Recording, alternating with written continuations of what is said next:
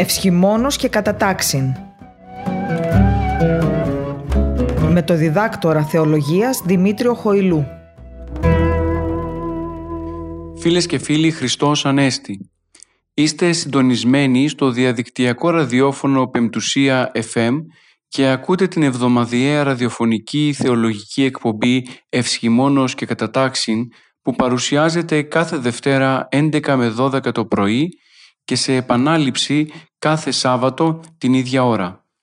Στην επιμέλεια και παρουσίαση της εκπομπής είναι ο θεολόγος καθηγητής Δημήτριος Χοηλούς, ενώ στη ρύθμιση του ήχου είναι ο Κωνσταντίνος Τελιαδόρος. Η Αγία μας Εκκλησία εόρτασε πανηγυρικά και φέτος την Ανάσταση του Κυρίου ημών Ιησού Χριστού. Η Ανάσταση του Κυρίου αποτελεί το θεμέλιο πάνω στο οποίο στηρίζεται όλη η χριστιανική διδασκαλία. Το σύνολο της πνευματικής μας ζωής αρχίζει και τελειώνει από τον τάφο του Κυρίου, μέσα από τον οποίο προήλθε η ελπίδα της σωτηρίας, δια της καταργήσεως του θανάτου. Αυτό το σωτηριολογικό γεγονός, το τόσο βαθύ και το τόσο αληθινό, είναι που στηρίζει την ζωή όλων ημών των χριστιανών, γιατί ακριβώς μας δίνει την προοπτική της σωτηρίας προς τα έσχατα, δεδομένου ότι πλέον μικέτη θάνατος κυριεύει και νυν πάντα πεπλήρεται φωτός. Αυτή η χαρά της Αναστάσεως είναι που διακατέχει όλους εμάς αυτή την περίοδο των 40 ημερών μέχρι και την ημέρα της Αναλήψεως και η Εκκλησία μας υπενθυμίζει καθημερινώς ότι τελικά όχι μόνο ο θάνατος δεν έχει για μας καμία αξία και δύναμη, αλλά κυρίως ότι οι πύλες του Παραδείσου έχουν ανοιχθεί ώστε να μπορεί ο καθένας από εμάς έχοντας κατά νου το πρόσωπο του Κυρίου και θέλοντας κυρίως να αναπτύξει μια οργανική σχέση με Αυτόν, να μπορέσει τελικά να εισέλθει στη Βασιλεία των Ουρανών ως νικητής, εξαιτίας όχι της δικής του προσπάθειας και του δικού του αγώνα, αλλά κυρίως εξαιτίας της αγάπης του Χριστού για τον καθέναν από εμάς. Το ετήσιο λοιπόν Πάσχα παραμένει για μας η κύρια και μεγάλη εορτή, η εορτή των εορτών και η πανήγυρη των πανηγύρεων όπως ψάλουμε στον αναστάσιμο κανόνα του όρθρου του Μεγάλου Σαββάτου και όπως ψάλουμε κάθε Κυριακή πρωί μέχρι και την ημέρα της Αναλήψεως. Κατά την Ιουδαϊκή παράδοση, το Πάσχα ήταν η ανάμνηση της διάβασης της Ερυθράς θαλάσσης και το πέρασμα από την Αίγυπτο της δουλείας στην χώρα της ελευθερίας. Με αυτόν τον τρόπο τους βοηθούσαν να καταλάβουν την αξία της σχέσης με τον Γιαχβέ, ο οποίος θα τους ελευθερώσει τελικά από την δουλεία και τον παθών. Το Εβραϊκό Πάσχα αποτέλεσε για εμάς τύπο και υπερκαλύφθηκε από την διάβαση του Κυρίου, ο οποίος πέρασε από τον θάνατο στην ζωή και από τον τάφο στην Ανάσταση. Η εκνεκρόν Ανάσταση του Κυρίου αποτελεί για μας το σημείο της σωτηρίας και της διάβασής μας από τον εδώ κόσμο προς την αιωνιότητα. Άλλωστε η πρώτη Εκκλησία κατανοώντας το βαθύ αυτό μήνυμα της εορτής παρακάμπτει τη 14η του Νισάν την οποία ημερομηνία χρησιμοποιούσαν οι Εβραίοι και προχωρά κυρίως προς το κέντρο βάρους που δεν είναι άλλο από το πρόσωπο του Κυρίου ο οποίος ως σωτήρας μέσω της Αναστάσεώς Του χαρίζει σε όλους εμάς την σωτηρία και την ελπίδα της χαράς. Το μήνυμα του Πρωτοευαγγελίου που για πρώτη φορά ακούστηκε εκείνη την ημέρα που ο Αδάμ και η Εύα οδηγούνταν εκτός παραδείσου, τώρα βρίσκει την ολοκλήρωσή του στον Υιό της Μαρίας. Ο Χριστός αναλαμβάνει για όλους εμάς όχι μόνο να καταργήσει τον θάνατο, όχι μόνο να νικήσει τον Άδη, αλλά πλέον ο θάνατος να μην έχει καμία εξουσία πάνω μας, ώστε και εμείς πλέον νικητές του θανάτου να μπορούμε να οδηγούμαστε προς την ζωή με ελπίδα ότι τελικά ο Χριστός θα μας οδηγήσει όλους μέσα στον Παράδεισο. Φυσικά ο παραπάνω αναστάσιμος εορτασμός δεν τελειώνει στις 40 ημέρες του Αγίου Πεντηκοσταρίου, αλλά συνεχίζεται μέσα στη διάρκεια του έτους μέσω της ανακύκλησης που γίνεται με το εβδομαδιαίο Πάσχα της Εκκλησίας που είναι η Κυριακή ως πρώτη χριστιανική εορτή. Η Αγία μας Εκκλησία κάθε Κυριακή πρωί μας υπενθυμίζει το γεγονός της Αναστάσεως μέσα από τους ύμνους του όρθρου, θέλοντας να μας δείξει ότι τελικά αυτή η χαρά δεν τελειώνει ποτέ. Άλλωστε δεν θα ήταν ποτέ δυνατόν η χαρά της Αναστάσεως να βρει τέρμα και αυτό γιατί, γιατί τα πάντα οδηγούνται προς την αιωνιότητα η οποία η αιωνιότητα είναι άχρονη, δεν έχει δηλαδή αρχή, μέση και τέλος. Έτσι λοιπόν και η χαρά της Αναστάσεως είναι ένα γεγονός χαρμόσυνο το οποίο η Εκκλησία μας το διατηρεί μες στη διάρκεια του έτους ακριβώς για να μας δώσει να κατανοήσουμε ότι τελικά το θεμέλιο πάνω στο οποίο τελικά στηριζόμαστε είναι αυτή η Ανάσταση του Κυρίου και κατάργηση του θανάτου. Σε αυτό το σημείο ας μου επιτραπεί ένα μικρό σχόλιο για όλα όσα προηγήθησαν του φετινού εορτασμού του Πάσχα. Δυστυχώς, για ακόμα μία φορά γίναμε μάρτυρες της έλλειψης κατηχήσεως που συναντάμε πολλές φορές ανάμεσα στους Ορθοδόξους Χριστιανούς. Έχουμε πει πολλές φορές μέσα από αυτές τις εκπομπές ότι δυστυχώς αγνοούμε την ιερά μας παράδοση. Δηλαδή αυτήν τη λειτουργική παράδοση των 2021 ετών η οποία μας βοηθά, εάν τη γνωρίζουμε φυσικά, να κατανοήσουμε πολλά γεγονότα στο σήμερα, έχοντας υπόψη μας τον τρόπο με τον οποίο η Εκκλησία μας κινήθηκε μέσα σε αυτήν τη δυσχυλιετή παράδοση. Είναι απόλυτα θλιβερό να διαπιστώνουμε πως οι χριστιανοί μας δεν κατανοούν τι σημαίνει ακολουθίες του νυχθημέρου. Τι σημαίνει ο λειτουργικός χρόνος, ποιος είναι ο κοσμικός χρόνος και πότε ξεκινά η εορτή μιας ημέρας. Χωρίς να επιθυμώ την αναμόχλευση των γεγονότων που προηγήθησαν του Αγίου και Μεγάλου Σαββάτου καθώς και της Κυριακής του Πάσχα, συμπερασματικά θα πω μονάχα ότι είναι ανάγκη να επιστρέψουμε πίσω στο παρελθόν μας. Υπό την έννοια ότι είναι ανάγκη να διδαχθούμε από την Ιερά μας παράδοση να δούμε δηλαδή το πώς η Εκκλησία μας οδηγήθηκε στην εξέλιξη των ακολουθιών της, ποιο ήταν το λειτουργικό της βίωμα και πώς τελικά η Εκκλησία βίωνε τα γεγονότα κάποτε και το πώς φτάσανε αυτά τα ίδια τα γεγονότα μέχρι και σήμερα. Η αποκοπή μας από το ιστορικό χθες, το οποίο ιστορικό χθες έχει μέσα του πολύ βάθος θεολογίας, μας οδηγεί τελικά πολλές φορές σε μια σειρά σκέψεων οι οποίες δεν είναι σύμφωνες με αυτό το οποίο ζει η Εκκλησία μας. Ξεχνάμε πως η Εκκλησία ποτέ δεν γιόρτασε ιστορικά γεγονότα υπό την έννοια ότι ποτέ δεν την απασχόλησε την Εκκλησία να εντοπίσει ακριβώς ιστορικά το κάθε γεγονός. Αυτό το οποίο ενδιέφερε πάντοτε την Εκκλησία ήταν να εορταστούν τα σωτηριολογικά γεγονότα της Θείας Οικονομίας, δηλαδή η γέννηση, η σταύρωση, η Ανάσταση και όλα τα υπόλοιπα γεγονότα και πράξεις τις οποίες ο Χριστός ανέλαβε ώστε να σωθούμε εμείς από την αμαρτία και τον θάνατο. Χαρακτηριστικό παράδειγμα όλων των παραπάνω αποτελεί η εορτή των Χριστουγέννων.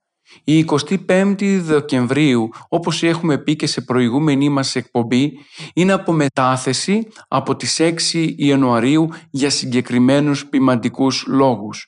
Άρα λοιπόν η Εκκλησία και τότε δεν εξέτασε τον ακριβή χρονολογικό προσδιορισμό της γέννησης του Κυρίου, αλλά ενέταξε την εορτή μέσα στον ετήσιο εορτολογικό κύκλο με σκοπό να δώσει συγκεκριμένο μήνυμα πρωτίστως και δευτερευόντως να λύσει συγκεκριμένο ποιμαντικό πρόβλημα.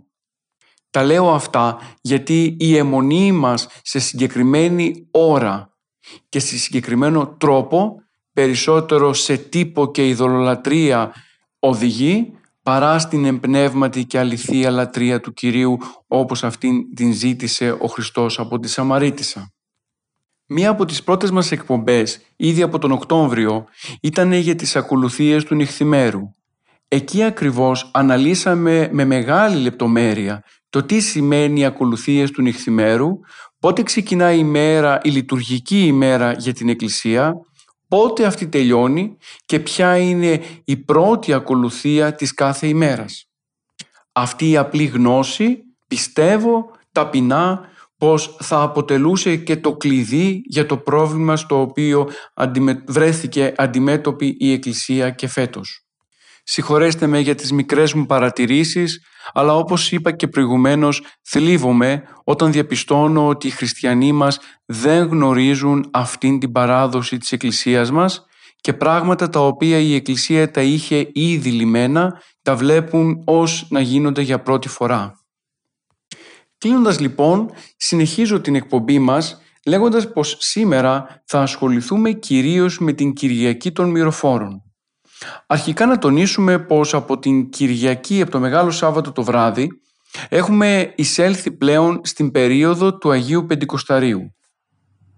Το κατανικτικό τριώδιο τελείωσε το Μεγάλο Σάββατο το πρωί με τον εσπερινό της Κυριακής του Πάσχα και ήδη το Μεγάλο Σάββατο το βράδυ πάνω στα αναλόγια των ναών μας άνοιξε ένα άλλο βιβλίο, το Άγιο Πεντηκοστάριο.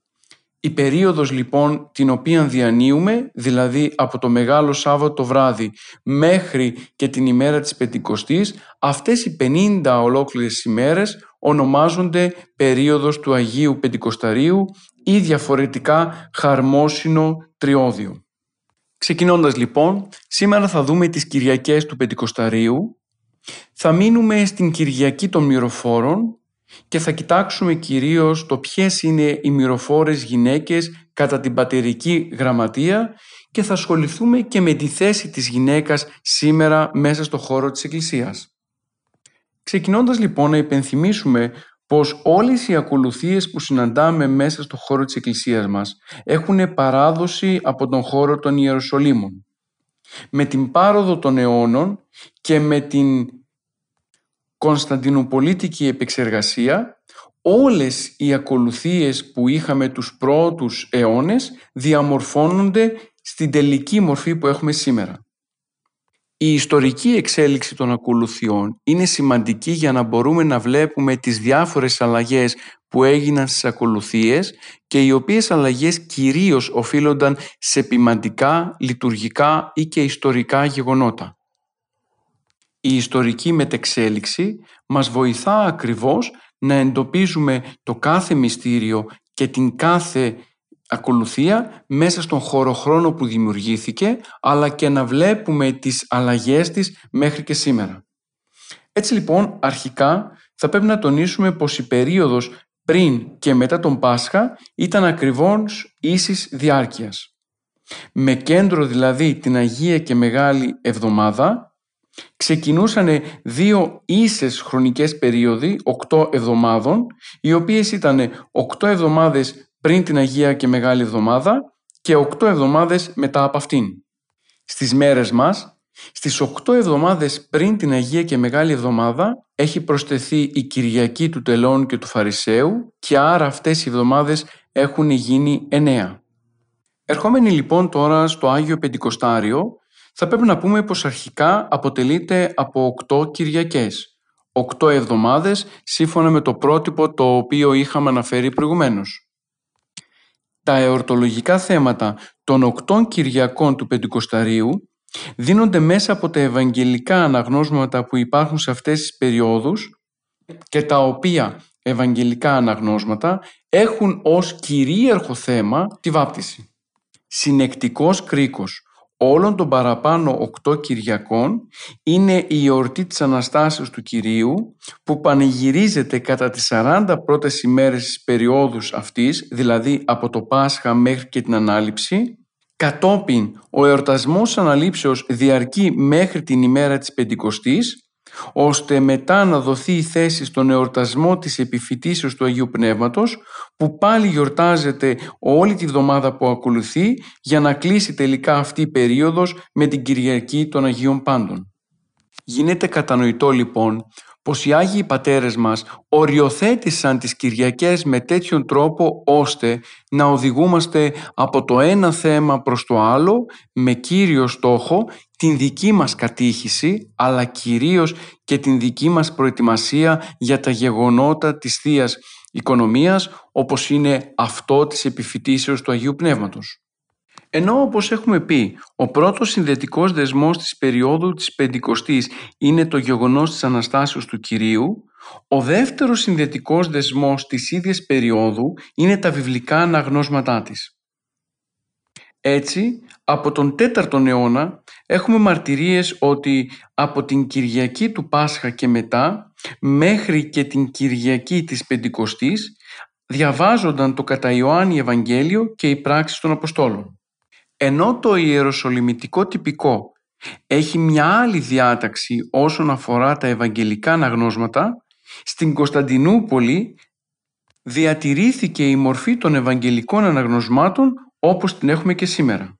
Δηλαδή, στη λειτουργία του Πάσχα άρχιζε η ανάγνωση του κατά Ιωάννη Ευαγγελίου με το θαυμάσιο προλογό του «Εν αρχή είναι ο Λόγος και ο Λόγος είναι προς τον Θεό και ο Θεός είναι ο Λόγος» ενώ ταυτόχρονα διαβάζονταν και οι πράξεις των Αποστόλων καθ' όλη τη διάρκεια του Αγίου Πεντηκοσταρίου.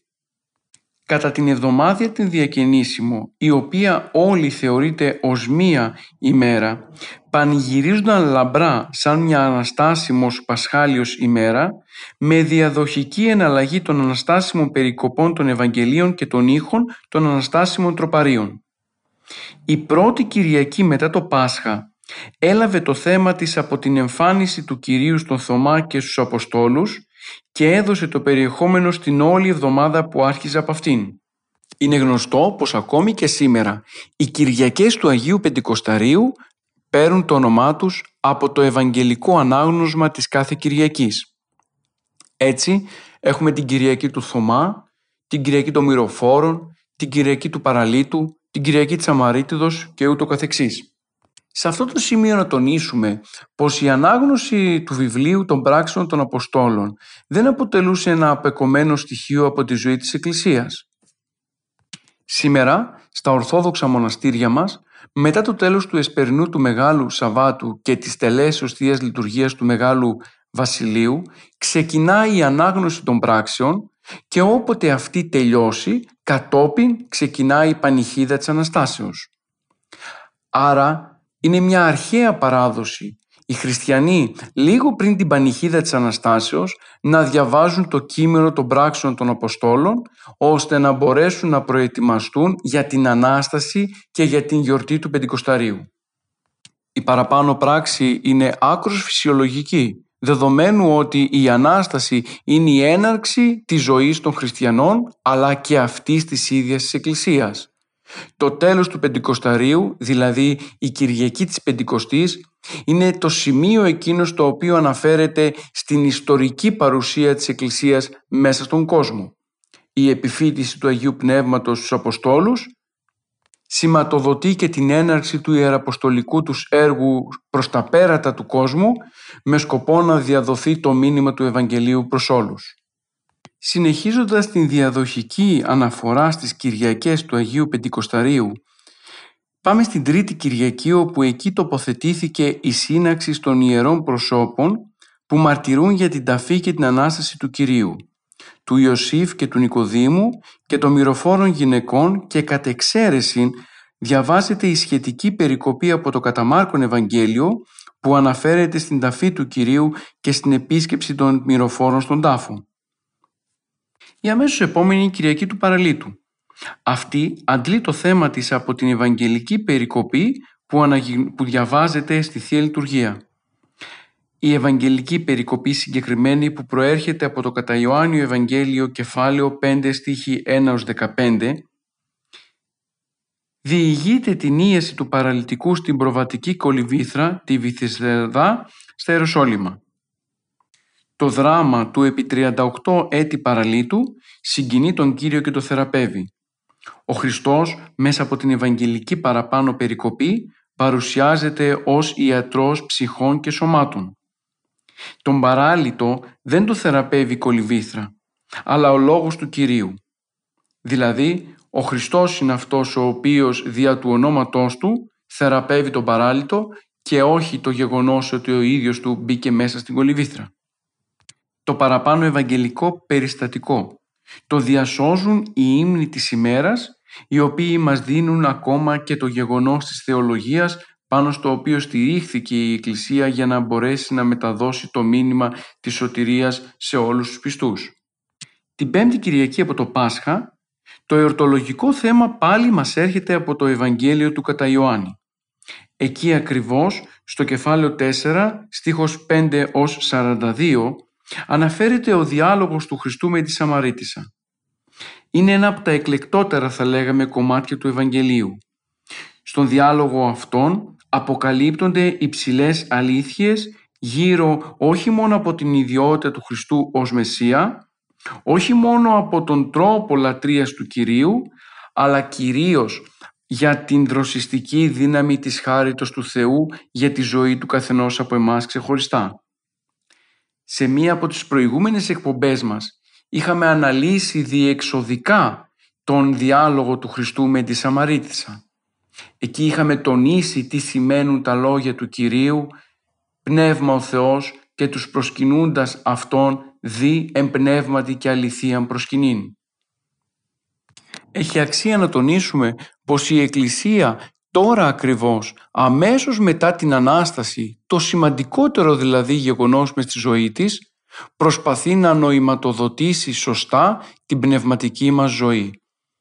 Μας διώχνει από τους τύπους, μας αλευθερώνει από αυτήν την τυπολατρεία και διαμέσου της Πέμπτης Κυριακής από το Πάσχα μας εξηγεί τον τρόπο με τον οποίο θα πρέπει να πορεύεται η ζωή μας από την Ανάσταση και μετά μέσα στο χώρο της Εκκλησίας. Ο διάλογος της Αμαρίτιδος με τον Ιησού είναι ένα είδος ελευθερίας από την τυπολατρεία της εβραϊκής θρησκείας. Κατά την έκτη Κυριακή από το Πάσχα, ο Χριστός εμφανίζεται πλέον ως το φως του κόσμου. Είναι ο φωτοδότης. Είναι αυτός που έρχεται να μας χαρίσει όχι μόνο το αισθητό φως, αλλά και το πνευματικό φως της θεογνωσίας. Συναντά τον εγγενετή τυφλό. Στο κεφάλαιο 9 στίχη 1 38 του κατά Ιωάννη βλέπουμε πως ο ήλιος της δικαιοσύνης, ο οποίος είναι ο Χριστός, έρχεται και φωτίζει τα μάτια ενός τυφλού ανθρώπου. Ο συσχετισμός μεταξύ του γενετής τυφλού και όλων ημών είναι πολύ ξεκάθαρος. Εμείς που μέχρι πρότινος ζούσαμε στο σκότος της αμαρτίας, έρχεται τώρα το φως της Αναστάσεως να φωτίσει τους πνευματικούς μας οφθαλμούς, ώστε να μπορούμε να δούμε ξεκάθαρα το πρόσωπο του Κυρίου και να οδηγηθούμε τελικά από την Ανάσταση προς την αιωνιότητα. Βλέπετε η Εκκλησία τα πάντα τα τοποθετεί με τέτοιον τρόπο ώστε να βοηθά την κατήχηση των μελών της. Κατά την 7η από το Πάσχα Κυριακή εορτάζει η Εκκλησία μας τη μνήμη των Αγίων 318 Θεοφόρων Πατέρων της πρώτης ενοικαία Οικουμενικής Συνόδου. Αν και για αυτήν την Κυριακή θα αφιερώσουμε μια ξεχωριστή εκπομπή, είναι ανάγκη να τονίσουμε πως η έβδομη αυτή Κυριακή δεν έχει ιδιαίτερο εορτολογικό θέμα. Προτιμήθηκε όμως και μετατέθηκε σε αυτό το σημείο γιατί θεωρείται ότι η μνήμη των πατέρων μπορεί να μας βοηθήσει να κατανοήσουμε την θεολογία της Εκκλησίας μας η οποία από την Ανάσταση και μετά γίνεται όλο και εντονότερη δεδομένων των μηνυμάτων που έχουν όλες οι εορτές μέσα τους. Τελικά, με την Κυριακή των Αγίων Πάντων κατακλείεται ο κινητός κύκλος των εορτών που άρχισε από την Κυριακή του Τελώνου και του Φαρισαίου με το κατανικτικό τριώδιο, πέρασε στο χαρμόσυνο Πεντηκοστάριο και η Εκκλησία με αυτόν τον τρόπο μας παρουσίασε το σύνολο του έργου της θείας Οικονομίας με κέντρο την μεγάλη γιορτή του Πάσχα. Είδαμε δηλαδή την, την πτώση των πρωτοπλάστων και την ανόρθωση του γένους μας δια της Αναστάσεως του Κυρίου. Σε αυτό το σημείο είναι ανάγκη να τονίσουμε ότι οι τρεις ενδιάμεσες Κυριακές, δηλαδή αυτή του Παραλίτου, αυτή της Σαμαρίτιδος, καθώς και αυτή του εκγενετής τυφλού, έχουν μια ιδιαίτερη σπουδαιότητα για τη ζωή της Εκκλησίας. Όπως έχουμε πει και σε προηγούμενη εκπομπή μας, οι κατηχούμενοι προετοιμάζονταν κατά τη διάρκεια του έτους ώστε το βράδυ του Μεγάλου Σαββάτου να λάβουν την χάρη του Αγίου Βαπτίσματος.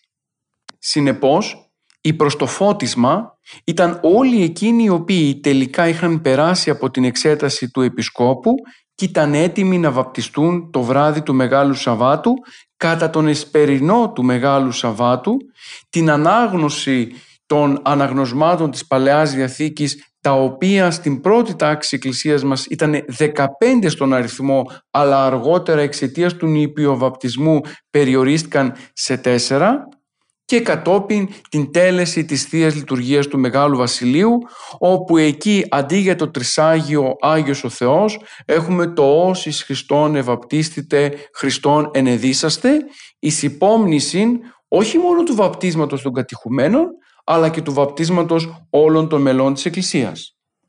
Έτσι λοιπόν, οι τρεις Κυριακές που αναφέραμε πριν, τα θαύματα αυτά διεπράχθησαν εξ υγρού.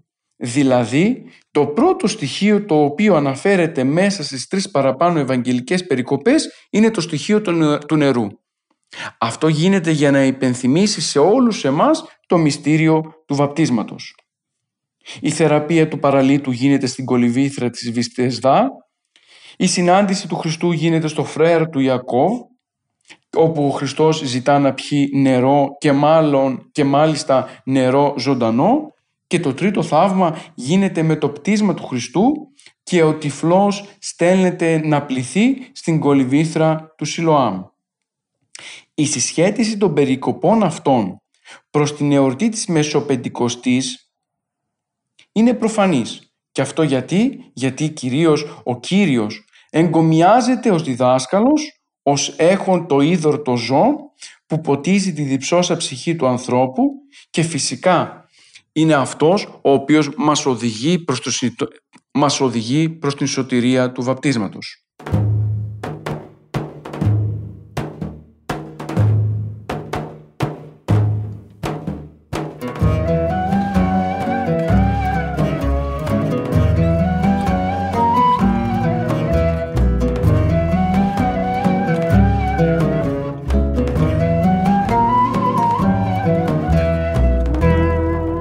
Φίλοι, επιστρέψαμε στη ραδιοφωνική μας εκπομπή.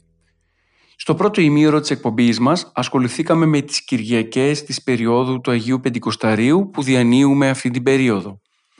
Είδαμε ονομαστικά και θεματικά όλες τις Κυριακές, επισημάναμε κάποια ιδιαίτερα στοιχεία που η κάθε μία Κυριακή ξεχωριστά περιλαμβάνει και τονίσαμε πως τα στοιχεία των τριών Κυριακών που βρίσκονται μεταξύ των οκτώ εβδομάδων αναφέρονται στο Ιερό Μυστήριο του Αγίου Βαπτίσματος μιας και όλες οι Κυριακές έχουν ως κύριο στοιχείο το υγρό στοιχείο.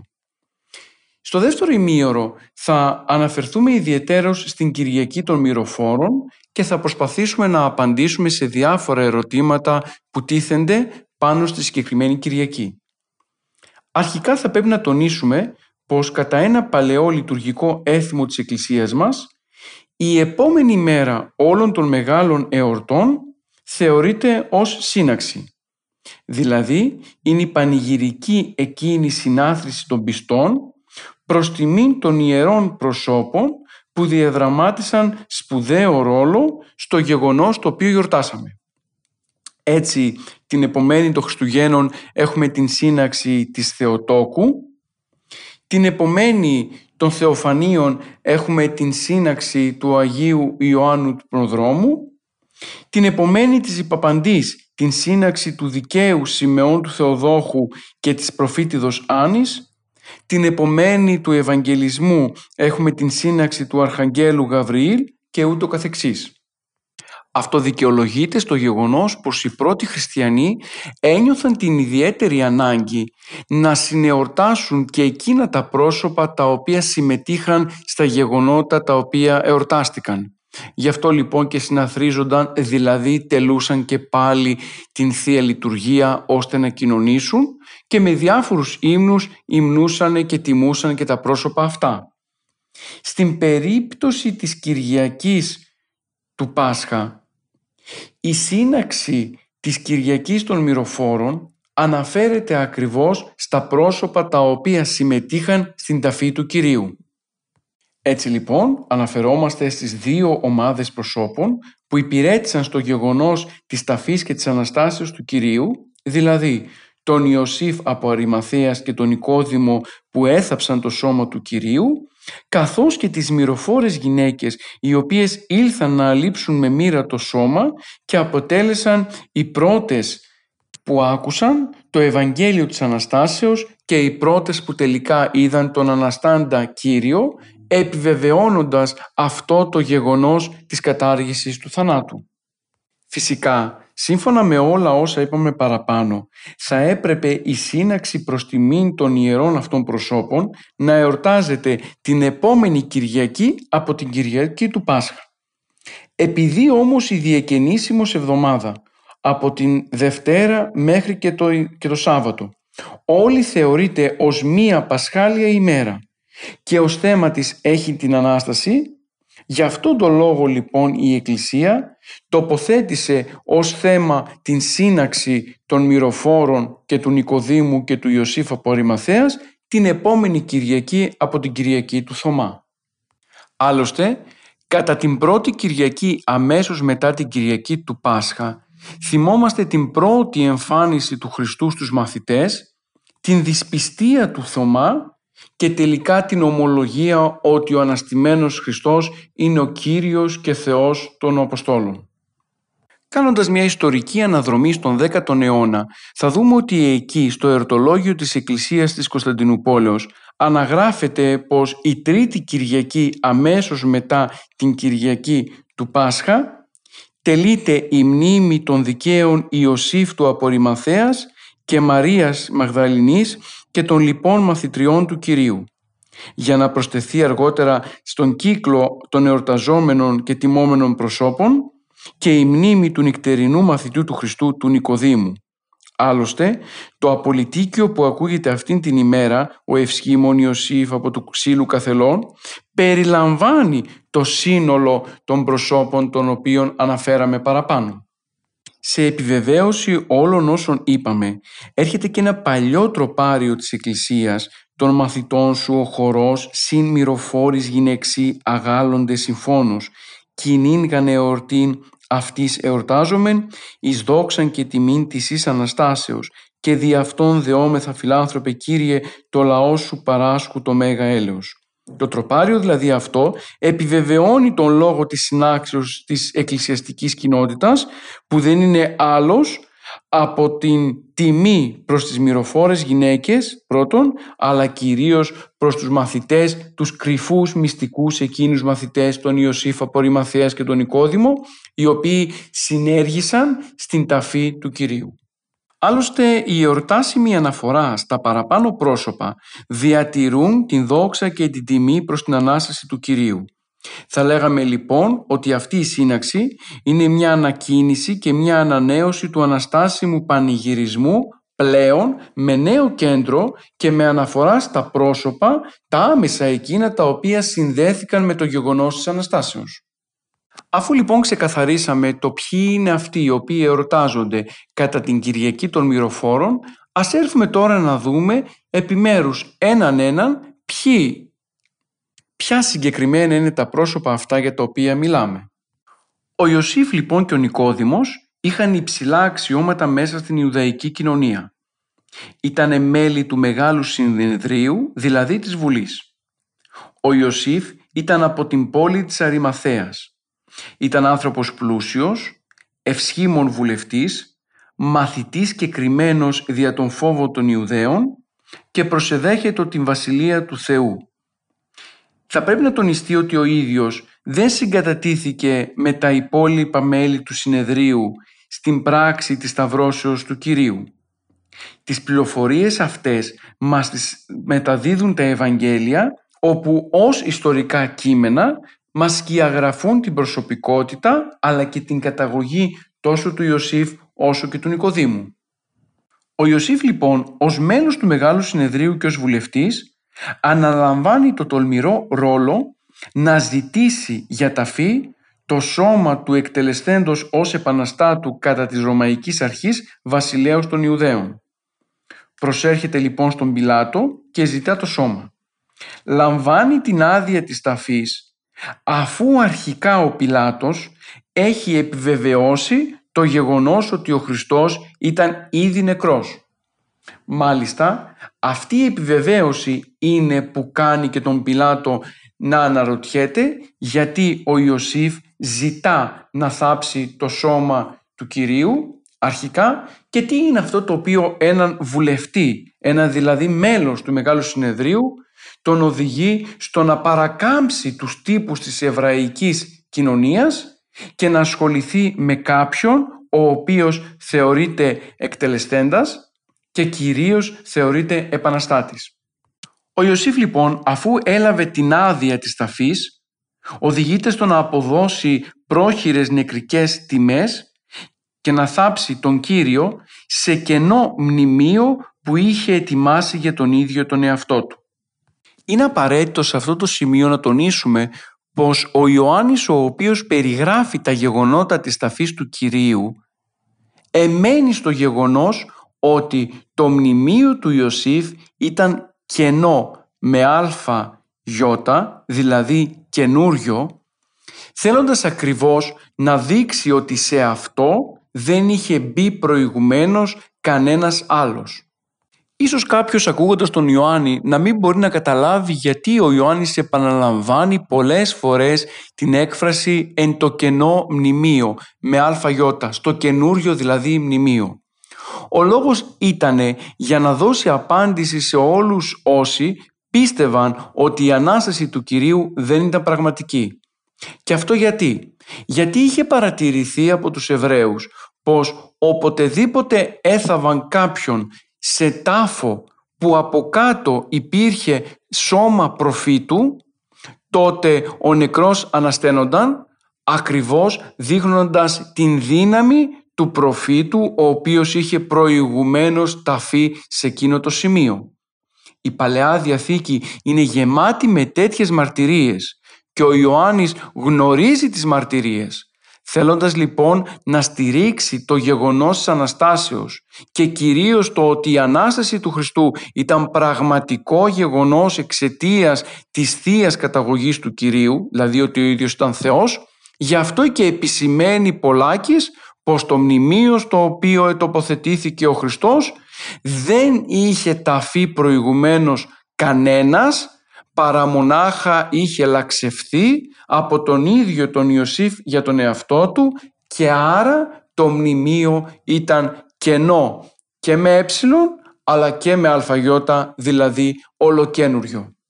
Ας μην, ας μην μας διαφεύγει το γεγονός πως το Ευαγγέλιο του Ιωάννου είναι ένα θεολογικότατο Ευαγγέλιο το οποίο έρχεται να απαντήσει σε όλες τις αιρέσεις του πρώτου μετά Χριστόν αιώνα.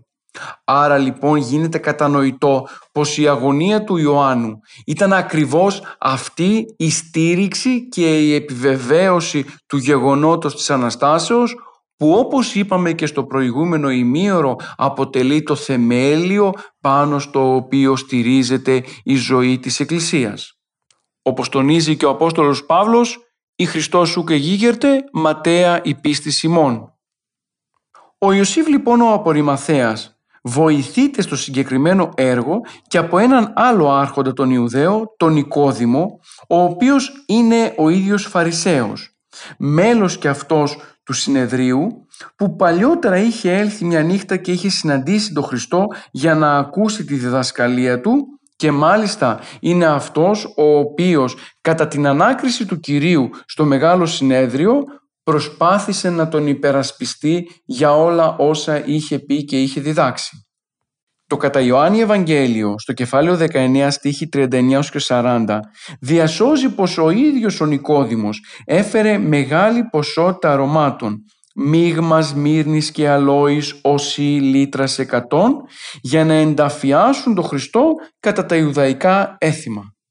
Θα μπορούσαμε να πούμε πως τα δύο παραπάνω πρόσωπα Τόσο ο Ιωσήφ ο Απορριμαθέας όσο και ο Νικόδημος αποτελούν δύο αψευδείς μάρτυρες του θανάτου και της ταφής του Χριστού.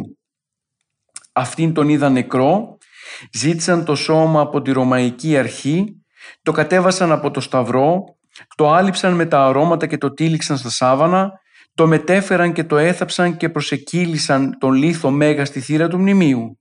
Είναι δηλαδή και μία έμεση απάντηση σε εκείνους που αμφιβάλλουν για τον πραγματικό θάνατο του Σταυροθέντος Κυρίου. Το βιβλίο του Δευτερονομίου ορίζει πως επιστόματος δύο μαρτύρων και επιστόματος τριών μαρτύρων στήσεται παν ρήμα. Εδώ μάρτυρες του θανάτου του Χριστού δεν είναι μόνο οι στρατιώτες του εκτελεστικού αποσπάσματος, ο εκατόνταρχος, ο Πιλάτος και οι παριστάμενες γυναίκες, αλλά είναι και δύο άρχοντες των Ιουδαίων. Δύο δηλαδή τιμόμενα πρόσωπα και αναγνωρισμένα από την τοπική εβραϊκή κοινωνία. Η μαρτυρία αυτή αποτελεί αδιάψευστη αλήθεια πως τελικά ο Χριστός και νεκρός ήταν κατά την ώρα της αποκαθήλωσης από τον Σταυρό αλλά και θάπτηκε αλλά τελικά η Ανάσταση αποτελεί βεβαιωμένο γεγονός δεδομένου των μαρτυριών που έχουμε γύρω από αυτήν. Η υμνολογική παράδοση της Εκκλησίας μας μπορεί και μεταφέρει αυτό το πνεύμα της Εκκλησίας μέσα από τους ύμνους. Έτσι λοιπόν οι εκκλησιαστικοί μας ποιητές βάλαν στο στόμα των δύο αυτών ανδρών θαυμάσιους επικίδιους θρήνους. Συγκεκριμένα, το δοξαστικό των αποστήχων του Εσπερινού του Πλαγίου Πρώτου είναι ένας από τους ωραιότερους ύμνους που ψάλεται κατά την ημέρα του θανάτου του Κυρίου τη Μεγάλη Παρασκευή. «Σε τον αναβαλόμενον το φως ως περιμάτιον, καθελώνει ο από του ξύλου συνοικοδήμο και θεωρήσας νεκρών, γυμνών, άταφων, ευσυμπάθητων θρήνων αναλαβών, ο διρώμενος έλεγεν «Ήμι γλυκύτατε Ιησού, όν προμικρού ο ήλιος εν σταυρό κρεμάμενον θεασάμενος, ζώσο, ζώφων περιεβάλλετο και η γη το φόβο εκειμένετο και διερήγνετο ναού το καταπέτασμα.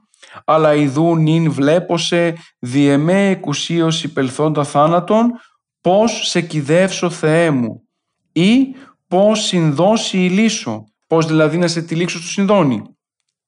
Πίες χερσίδε προσάψω το σον ακύρατον σώμα, με ποια χέρια να αγγίξω το ακύρατο σου σώμα.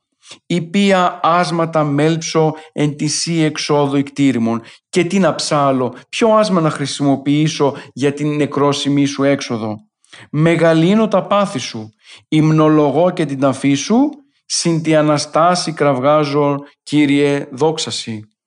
Το δοξαστικό αυτό της Μεγάλης Παρασκευής μας δίνει απόλυτα τον θρήνο των προσώπων που συμμετείχαν στην ταφή του Κυρίου, αλλά μαζί με αυτούς και τον θρήνο των δικών μας ως Εκκλησία για την ταφή του Ιού και Λόγου του Θεού.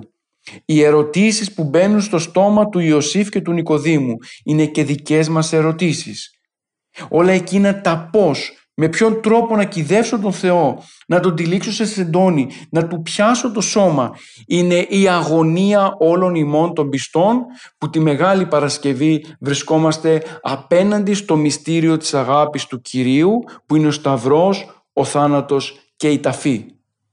Όλα αυτά τα γεγονότα τα ζήσαμε την εβδομάδα της, την Αγία και Μεγάλη Εβδομάδα βλέποντας ακριβώς και βιώνοντας το βάθος της θεολογίας της Εκκλησίας μας αλλά μας τα υπενθυμίζει η Εκκλησία ακριβώς για να μας κατηχήσει στο γεγονός της Αναστάσεως.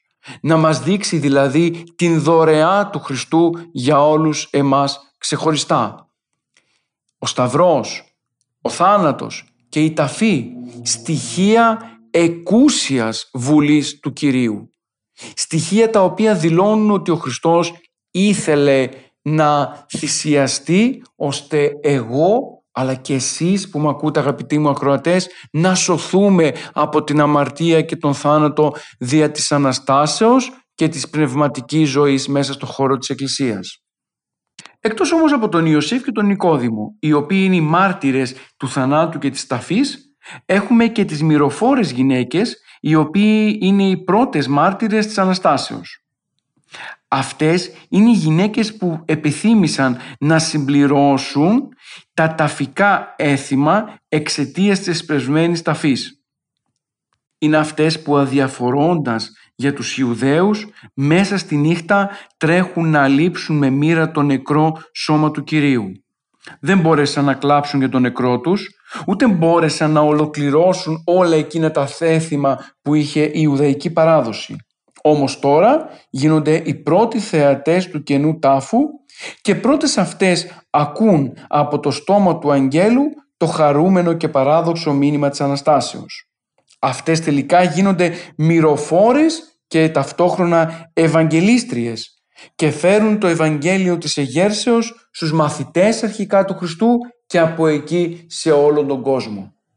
Άλλωστε αυτόν τον ηρωισμό των μυροφόρων θα μας τον τονίσει η Εκκλησία μας μέσα από το δοξαστικό των ένων του Δευτέρου ήχου, το οποίο είναι ποίημα του βασιλέως Λέοντος του Σοφού.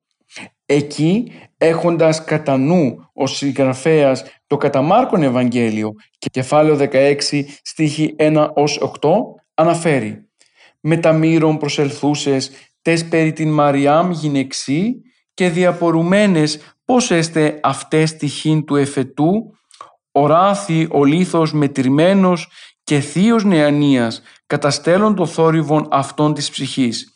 Ηγέρθη γαρφισίν Ιησούς ο Κύριος, διό κηρύξατε της κήρυξην αυτού μαθητές, εις την Γαλιλαίαν δραμήν και όψεστε αυτόν αναστάντα εκ νεκρών ως ζωοδότην και Κύριον. Το ερώτημα το οποίο ανακύπτει τώρα είναι γύρω από τον αριθμό των μυροφόρων γυναικών. Δηλαδή, ποιες και πόσες ήταν αυτές οι γυναίκες οι οποίες πήγανε ώστε να μυρώσουν το σώμα του Κυρίου. Από τις ευαγγελικές αναφορές που έχουμε κατανοούμε ότι ο αριθμός ήταν μεγάλος. Από αυτές όμως τις γυναίκες οι οποίες προσήλθαν στον τάφο του Κυρίου γνωστές μας είναι μόνο επτά. Ας δούμε λοιπόν σιγά σιγά ποιες είναι αυτές οι γυναίκες. Αρχικά είναι η Παναγία. Μέσα στο κείμενο του κατά Ιωάννου η Παναγία ονομάζεται ως μητέρα του Ιακώβου. Στα Ευαγγελικά κείμενα παρουσιάζεται η Παναγία και ως μητέρα Ιωακώβου και ως μητέρα Ιωσή και ως η άλλη Μαρία. Όπως γνωρίζουμε, ο Ιωάκωβος και ο Ιωσής ήταν γη του Ιωσήφ του Μνήστορος προερχόμενοι από τον πρώτο του γάμο. Η μητέρα του Κυρίου λοιπόν ανήκε στην ομάδα των μυροφόρων γυναικών, ήταν παρούσα στη Σταύρωση και τον ενταφιασμό του Ιού της, καθώς επίσης ήταν και εκείνη που μαζί με τη Μαρία τη Μαγδαληνή επισκέφτηκε το μνημείο όρθου βαθέως. Ο Άγιος Γρηγόριος ο Παλαμάς διασώζει την αλήθεια πως η πρώτη από όλες τις μυροφόρες που ήρθε στον τάφο τη στιγμή του σεισμού ήταν η Θεοτόκος. Και αυτό γιατί ο γνώριμος αυτήν Αρχάγγελος Γαβριήλ της ανακοίνωσε το ότι ο Χριστός αναστήθηκε και ότι πλέον δεν είναι μέσα στο μνημείο το κενό. Συνεχίζοντας τη σκέψη του Αγίου Γρηγορίου του Παλαμά, όσος Νικόδημος ο Αγιορείτης θα δεχτεί την παραπάνω άποψη και θα τονίσει πως η Παναγία επειδή ε, εβίωσε την περισσότερη λύπη από όλους εμάς έπρεπε και αυτήν να βιώσει και να δοκιμάσει και την μεγαλύτερη χαρά μέσα από την προσκύνηση του Ιού της αμέσως μετά την Ανάσταση. Μάλιστα ο Άγιος Νικόδημος ο Αγιορείτης μας διασώζει και την αλήθεια πως η Παναγία ήταν αυτή η οποία κατ' οικονομίαν έπιασε τους πόδας του Ιησού ώστε να ακούσει το χέρε και να μην αφιβάλλει για την Ανάσταση του Κυρίου και από μόνη της πλέον να μπορεί να μεταδίδει το μήνυμα αυτό σε όλους. Επόμενη μυροφόρα ήταν η Αγία Μαρία η Μαγδαληνή. Η Αγία Μαρία Μαγδαληνή όπως γνωρίζουμε κατάγονταν από τα Μάγδαλα. Ήταν αυτή δηλαδή την οποία ο Χριστός την βρήκε και την απάλαξε από επτά δαιμόνια που καταδυνάστευαν τη ζωή της. Σύμφωνα με αυτό λοιπόν θα υπήρχε, υπήρχε ιδιαίτερος λόγος η Μαρία Μαγδαληνή να ακολουθεί τον Κύριο και να ε, εκφράζει τα συναισθήματά της για την ευγνωμοσύνη απέναντι στο πρόσωπο του Κυρίου κάθε στιγμή. Η ίδια της συνοδεύει την Παναγία στον τάφο του Κυρίου ακούει και αυτή το χαρμόσυνο μήνυμα της εγέρσεως από το στόμα του Αρχαγγέλου Γαβριήλ και η παρουσία του αγγέλου και τα λόγια «μη φοβήστε» έχουν ως σκοπό να εμψυχώσουν τις δύο μυροφόρες ώστε τελικά να δεχθούν το μήνυμα της Αναστάσεως και να μπορέσουν να το μεταφέρουν σε όλο τον κόσμο. Η Μαρία Μαγδαληνή παραμένει στον τάφο, μένει εκεί πέρα και μέχρι τη στιγμή που της εμφανίζεται ο Κύριος και σπέβδει να σπαστεί τα πόδια του ακούγοντας το μη μου απ' του «Πορεύου δε προς τους αδελφούς μου και είπε αυτή αναβαίνω προς τον πατέρα μου και πατέρα ημών και Θεό μου και Θεό ημών». Κατόπιν τα κείμενα μιλάνε για τη Μαρία του Κλοπά, μητέρα Ιακώβου και Ιωάννου, τη Σαλόμη, την Ιωάννα και τη Σουζάνα. Η Μαρία του Κλοπά είναι εξαδέλφη της Παναγίας, παιδί του πατέρα της Ιωακήμ από την πρώτη του γυναίκα, την οποία είχε λάβει εξαιτίας του αποθονόντος αδελφού του.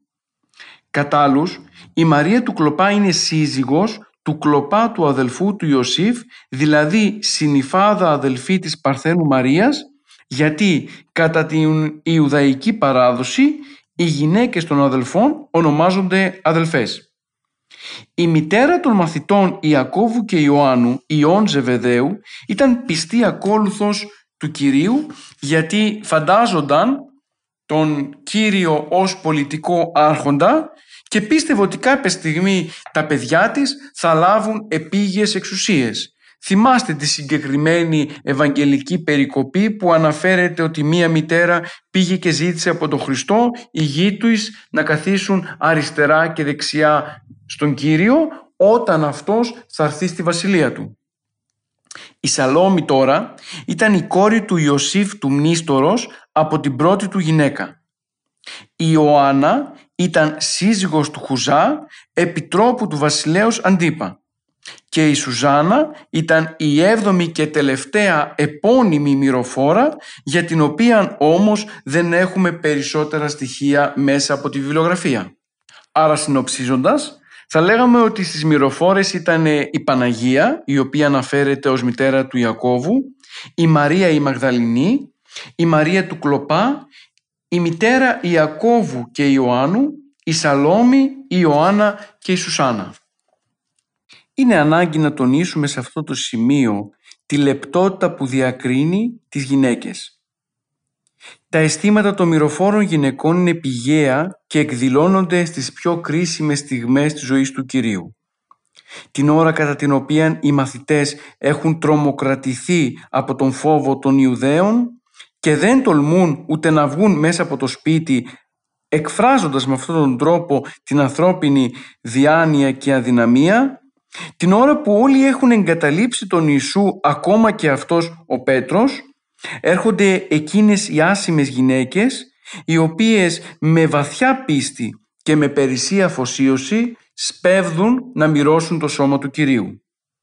Αγοράζουν πολύτιμα μοίρα και ξεκινούν όρθου βαθέως με προορισμό τον Πανάγιο Τάφο και με σκοπό να αποδώσουν τα ταφικά έθιμα προς το σώμα του Κυρίου. Είναι μια τολμηρή ενέργεια των γυναικών η οποία επενείται από τους πατέρες της Εκκλησίας.